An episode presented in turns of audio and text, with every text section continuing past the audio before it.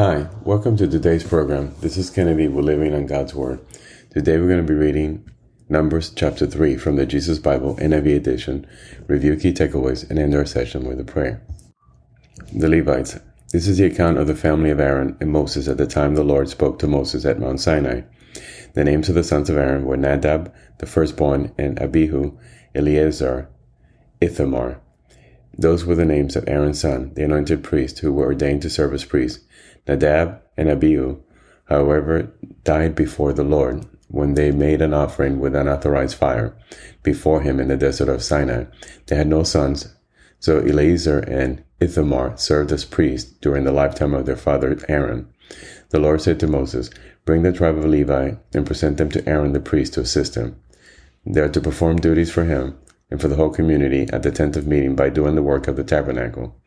They are to take care of all the furnishings of the tent of meeting, fulfilling the obligations of the Israelites by doing the work of the tabernacle. Give the Levites to Aaron and his sons. They are to, the Israelites who are to be given wholly to him. Appoint Aaron and his sons to serve as priests. Anyone else who approaches the sanctuary is to be put to death." The Lord also said to Moses, "I have taken the Levites from among the Israelites in place of the first male offspring of every Israelite woman. The Levites are mine, but all the firstborns are mine. When I struck down all the firstborn in Egypt, I set apart for myself every firstborn in Israel, whether human or animal. They are to be mine. I am the Lord." The Lord said to Moses in the desert of Sinai, "Count the Levites by their families and clans. Count every male, a month old or more." So Moses counted them as he was commanded by the word of the Lord. These were the names of the sons of Levi: Gershon, Kohath, and Merari. These were the names of the Ger- Gershonite clans: Libni and Shimei. The Kohathite clans: Amram, Izhar, Hebron, and Uziel. The Merari clan: Mali and Mushi. These were the Levi clans according to their families. To Gershon belonged the clans of the Libnites and Shimeites. These were their Gershonite clans. The number of all the males a month old or more were counted was seven thousand five hundred. The Gershonite clans were to camp on the west behind the tabernacle. The leader of the families of the Gershonites was Eliasaph, son of Lael. At the tent of meeting, the Gershonites were responsible for the care of the tabernacle and tent, its covering, the curtain at the entrance to the tent of meeting, the curtains of the courtyard, the curtain of the entrance of the courtyard surrounding the tabernacle and altar, and the ropes, everything related to their use. To Kohath belonged the clans of the Amorites, Itharites, Hebronites, and Uzielites. These were the Kohathite clans. The number of all the males a month old or more was eight thousand six hundred. The Kohathites were responsible for the care of the sanctuary. The Kohathite clans were to camp on the south side of the tabernacle. The leader of the families of the Kohathites clan was Eliasaph, son of Uziel. They were responsible for the care of the ark, the ta- table, the lampstand, the altars, the articles of the sanctuary used in ministering, the curtain, and everything related to their use. The chief leader of the Levites was Eleazar, son of Aaron, the priest. He was appointed over those who were responsible for the care of the sanctuary. To Merari belonged the clans of the Maalites and the Mushites. These were the Merarites clan. The number of all the males a month old or more who were counted was six thousand two hundred. The leader of the families of the Merarite clans was Suriel, son of Abihail. They were to camp on the north side of the tabernacle. The Merarites were appointed to the care of the frames of the tabernacle, its crossbars, posts, bases, all its equipment and everything related to their use, as well as the posts of the surrounding courtyard and the base, tent, pegs, and ropes.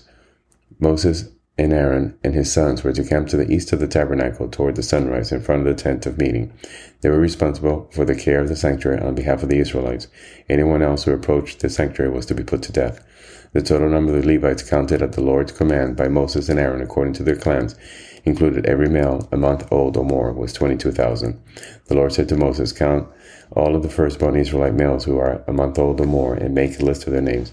Take the Levites for me in place of all the firstborn of the Israelites. In the livestock of the Levites, in place of the firstborn of the livestock of the Israelites. I am the Lord." So Moses counted all the firstborn of the Israelites, as the Lord commanded him. The total number of firstborn males a month old or more, listed by names, was twenty-two thousand two hundred seventy-three. The Lord also said to Moses, "Take the Levites in place of all the firstborn of Israel, and the livestock of the Levites in place of their livestock. The Levites are to be mine, I am the Lord, to redeem the two hundred seventy-three firstborn Israelites who exceeded the number of the Levites. Collect five shekels for each one, according to the sanctuary shekel, which weighs twenty gerahs. Give the money for the redemption of the additional Israelites to Aaron and his sons. So Moses collected the redemption money from those who exceeded the number redeemed by the Levites. From the firstborn of the Israelites, he collected silver weighing one thousand three hundred sixty-five shekels, according to the sanctuary shekel. Moses gave the redemption money to Aaron and his sons, as he was commanded by the word of the Lord. This is the end of Numbers chapter three.